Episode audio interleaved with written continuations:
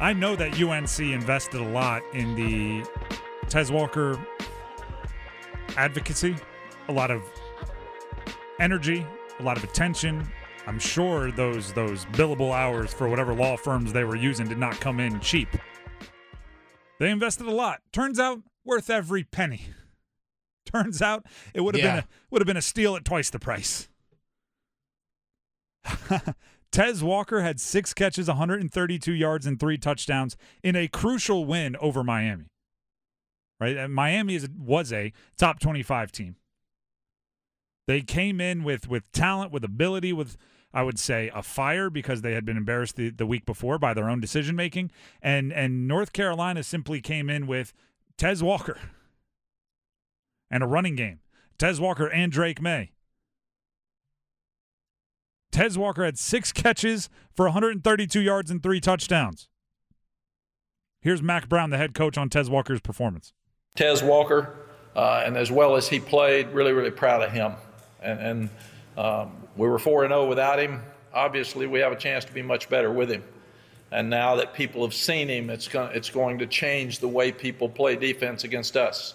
His presence is a, a game changer. Because do you double team him? Do you, do you move people out and give him more opportunities to, to run the ball? This is exactly what we talked about when he was coming back. Drake Maye had been completing darn near all of his passes. He was well over 70% uh, on the year pre Tez Walker. But he was struggling to get his receivers in the end zone.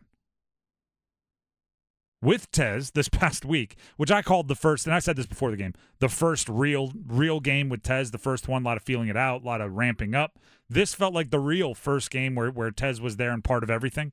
Uh, Drake Maye completed just 51% of his passes. That's not very good. But he threw four touchdowns and zero interceptions. That is very good. You take that trade. You what what Tez Walker brings is the ability to get in the end zone. Right? It's the closer, it's the finisher, it's the guy with the the one more move. The difference between being tackled at the five and getting into the end zone. The difference between uh, uh, bouncing off your fingertips in the end zone and making the catch. And because of that, you you you put the defense in the dilemma that Mack Brown was describing. Where do you uh, dispense your, your defensive resources? Are you double teaming Tez? Because then you have Nate McCollum and, and you have the rest of this receiving corps and Drake Maye working against a, a man down defense everywhere else. Do you double team him? Because then you have Omarion Hampton running the football, and that guy ran for 24, 24 carries for 197 yards and a touchdown. And British Brooks is no slouch either, when he's healthy. I was going to say if if if you get that full complement back in the backfield, watch the heck out. UNC with Tez Walker is a college football playoff contender. And, and, like I don't need to qualify it anymore. It's no longer well if Tez comes back and he plays up to the potential and he does what they hoped he would do. No, with Tez Walker, they have a, they are a college football playoff contender. You look at the rest of their schedule; it's very easy to get to eleven and one. Pretty like to, for your brain, not easy for them to get there. I'm saying it's easy for your brain to go win, win, win, win, win, and, and end up eleven and one or twelve and zero then you'll likely have Florida State, someone along those lines, a very quality opponent in the, the ACC championship game. You win that, you're in the college football playoff. I saw uh, Greg McElroy, who's a, a national pundit, and and they were debating the question: Should UNC be in the college football playoff conversation? And you know what they did after that? They had about a 10 minute conversation on UNC being in the college football playoff. And I went, There's your answer. Should they be in the conversation? You're having the conversation right now. You're arguing pros and cons. You know, I'm not saying mm, are they going to get in and you have to say yes. I'm saying they're already in the conversation. They are undefeated. They were referenced in a Saturday Night Live sketch as being undefeated. They're in the conversation. The one that fake Deion Sanders, played by Kenan Thompson, had on SNL. They're in the conversation. And like, like I said this on on Friday, right? In college, you don't have midseason acquisitions, right? You very rarely, or er, very rarely, you never trade for somebody right before the deadline, right? You you don't have Von Miller going to the Rams and that propels them to the Super Bowl, right? Because he was a midseason trade from the Broncos that year the Rams won it. You don't have that. UNC kind of does. It feels like UNC played their first five games or whatever it was, five weeks, and then looked around and said, ah, you know what? I really think we have to trade for a wide receiver at the deadline. I like what we have going. We have the potential to, to achieve all of our loftiest dreams and goals. The only problem is, I think we're missing a big play threat at wide receiver. Hey, let's tell our GM to go trade future picks and bring them in. Only they said, oh, actually, we don't have to do any of that. And by the way, you can't do that in college football. So how about we just bring back this guy who was our key offseason acquisition and he scored 11 touchdowns through the air, 12 overall last year? Deal. Sign me up. He shows up, the offense explodes. UNC is a college football playoff contender. Now, do you know what they have to do? They have to avoid the letdown, right? They have to avoid you know the the you've established yourself as a contender. Now you can't afford the one game oh we uh, overlooked this opponent or oh uh, we we underestimated or we, we came in unprepared. You can't have that happen. Can't have that trap. if you take care of business you're in the ACC championship game with with one loss or zero losses. If you take care of business and that'll be a play into the college football playoff. And then if you're there guess what you're there with a puncher's chance. You have you have Drake Maye and a passing game that can can shoot out with anybody, Mhm. and a running game that's going to de- kind of you know deceptively fast. It's a scrappy bunch. Omarion Hampton and, and like you said, British Brooks, if he comes back and is what he's been, gets to, to full health. I think the sky's the limit for this team. And what you talk about, if, if they do get to the CFP, they may not be the better team, depending on who they're matched up with, against. But like you said, Puncher's chance. all you, all you need is just one really good game. Yep. You, sometimes you play above your level for a night. For you know, you're in the national championship. That's all you need. Like, it's seriously. But obviously, that can happen to you as well. Mhm. Like, you could be playing a quote unquote lesser opponent, but they may play above their level. You don't play up to your standard, and you can get beat. I mean, I firmly Hi, Georgia Tech. I firmly expect, uh, like if they were to match up like a Georgia, they'd be a 17 and a half point dog, something Probably. along those lines. But, you know, crazier things have happened. Yeah. Crazier things with worse teams have happened. No one thought Boise State back when was it 06 would beat Oklahoma. Fiesta Bowl. Yeah. Ask Adrian Peterson about that one if you see him. Jared Zabransky, remember that guy? Oh yeah. The NC State offense went right back to the same struggles that they faced when Brennan Armstrong was the quarterback. And that's not not good, right? You you made the switch trying to solve and or at least minimize some of the struggles that that you had and and you had one week of electricity, one week of fun, one week of big plays, one week of Trent Pennix being schemed open on on multiple little shifty counters on on screen fakes. And he went right back to it. I'm going to take you to one particular series that I think sums up the game very, very well for the NC State offense. NC State is up three to nothing. So this is early in the game, right? You have the lead. You forced the others, the other team's young quarterback into a turnover already, and your, your kicker gave you a boost with a 57-yard field goal. Times are good. You force a three and out. You get the ball back. Beautiful. MJ Morris, your your young quarterback getting his second start of the season, right? Supposed to come in and pick up the team, completes a ball for a first down to the elder statesman, as I call him, Bradley Rozner, the eighth year senior. This is how the drive goes. Penalty sets your offense back. First and 15. Quarterback drops back, bails, runs. Quarterback drops back, bails, runs. Wide receiver can't make a play on a catchable, although not easy catch. Punt. That's Brennan Armstrong's offense. Right? Most of the yards came from quarterback runs on not designed quarterback runs. You gave your receiver a chance, the receiver didn't help you out. Penalty mixed into the bunch. There you go. That's the that's the offense that had you chanting for MJ Morris. Only this time it had MJ Morris.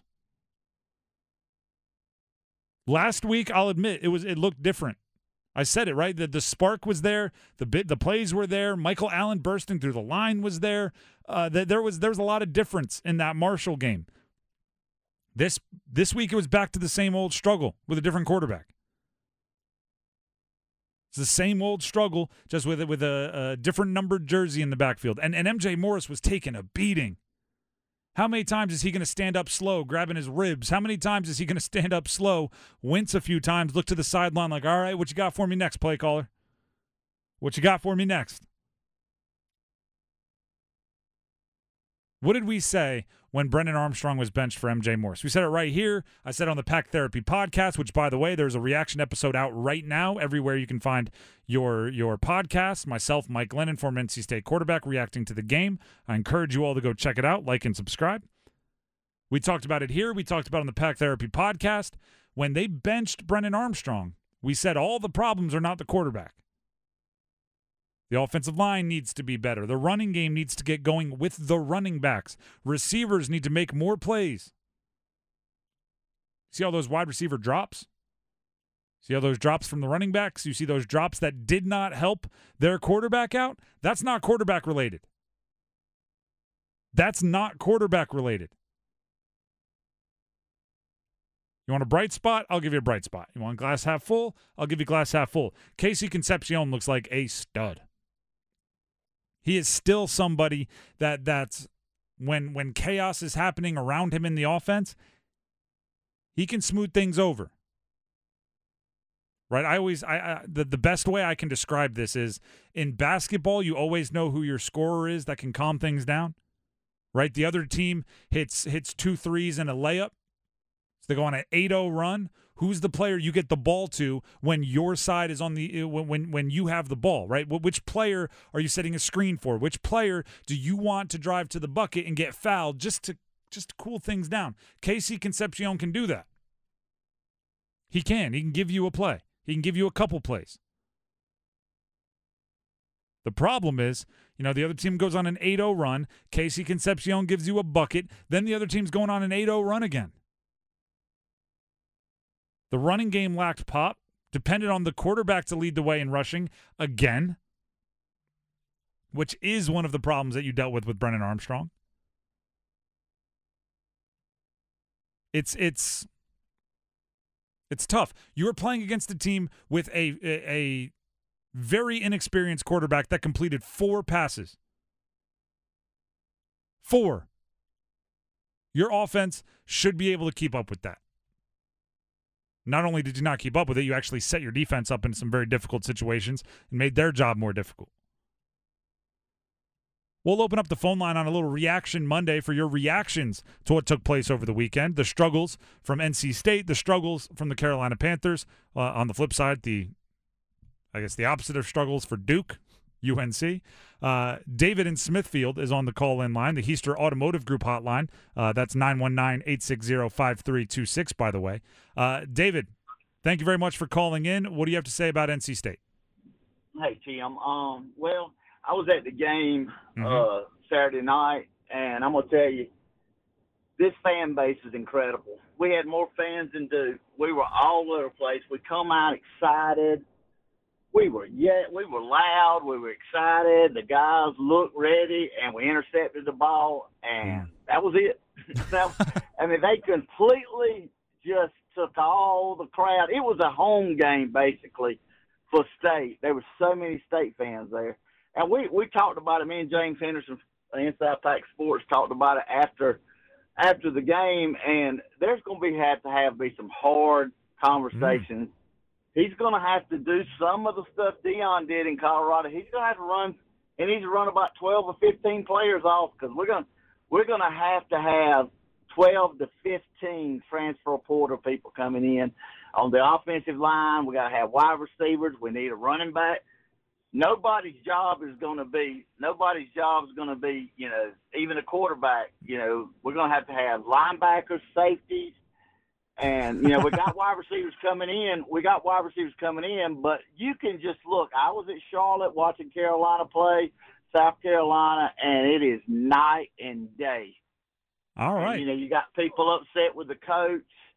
I, I know, hey hey. yelling at Coach Doeren. It's it's it's, it's bad. I, I I've been very supportive of Coach Doeren, and I, you know if this team don't win nine or ten games next year, he's going to lose me.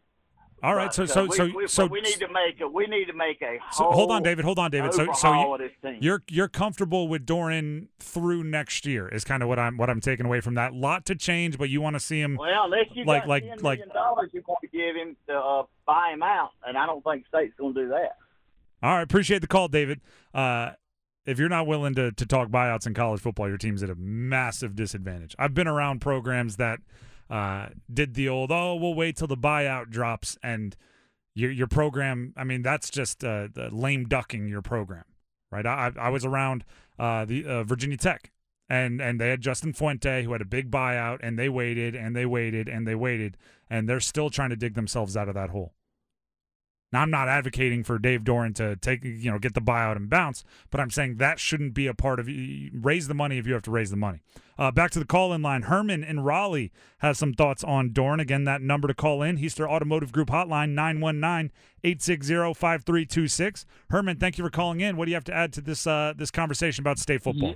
Yeah, yeah, how you doing? Mm-hmm. Um, you know, I never want to see anybody lose their job. Certainly not. But uh, but I, you know, it's hard to be an NC State football fan. It really is. Certainly, it's hard to be an NC football fan under this current regime, under this under the Dave Doeren regime. It's really time for him to go. Mm. You know, he it, we're falling behind Duke.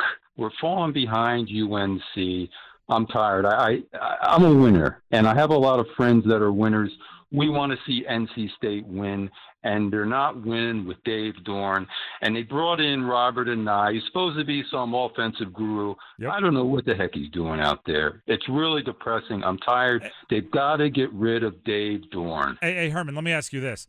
Um, you, you brought up Duke and, and Carolina. If they weren't having such good seasons, would you be more patient with Dave Doeren? Is this kind of a, a by comparison thing that you're bringing up?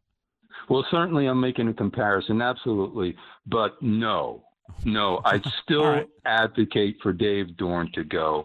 Uh, he's been there long enough. He's made enough money. It's time. We've got to we've got to get some fresh blood in here. We really do. We really do. All right, Herman, appreciate the call.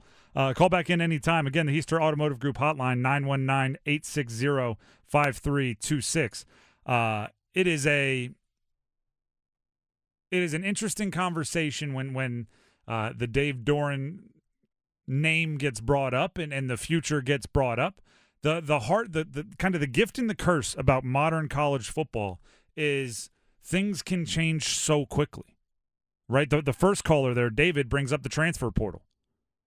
Right? If the transfer portal goes differently for NC State this past year, Yeah. we're, we're talking about a completely different team. Brennan Armstrong, NC State wasn't the only team that wanted Brennan Armstrong. True. He was one of the hotter names in, in the portal, and we're talking about uh, SEC teams, other Power Five teams. He was one of the hotter names in the portal. So, you know, if, if you came up just short in, in that sweepstakes, maybe you don't hire Robert Anae, he goes elsewhere. Guess what? You, you, may have said, oh, we dodged a bullet, but it may just be like, hey, the fit is different. Brennan Armstrong might be balling somewhere else. That and do you know what that means, right? So so that bad decision or that lack of fit uh, is a better way to put it makes this one seem this season seem like a struggle. The same might happen opposite next year.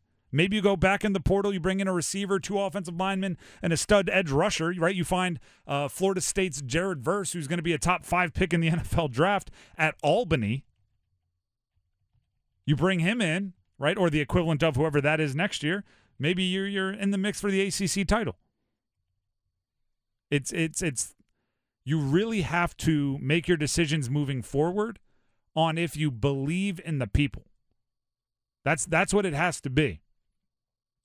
Cuz you know, you bring in Dave Doeren for a a style of football. Well, guess what? He hires a new coordinator, the entire style might change. You bring him in for production at a previous university. Well, guess what? Get a new quarterback, the entire production might change. You have to to keep people move on from people, hire new people based on who they are as people. Because things can change extremely quickly. Extremely quickly.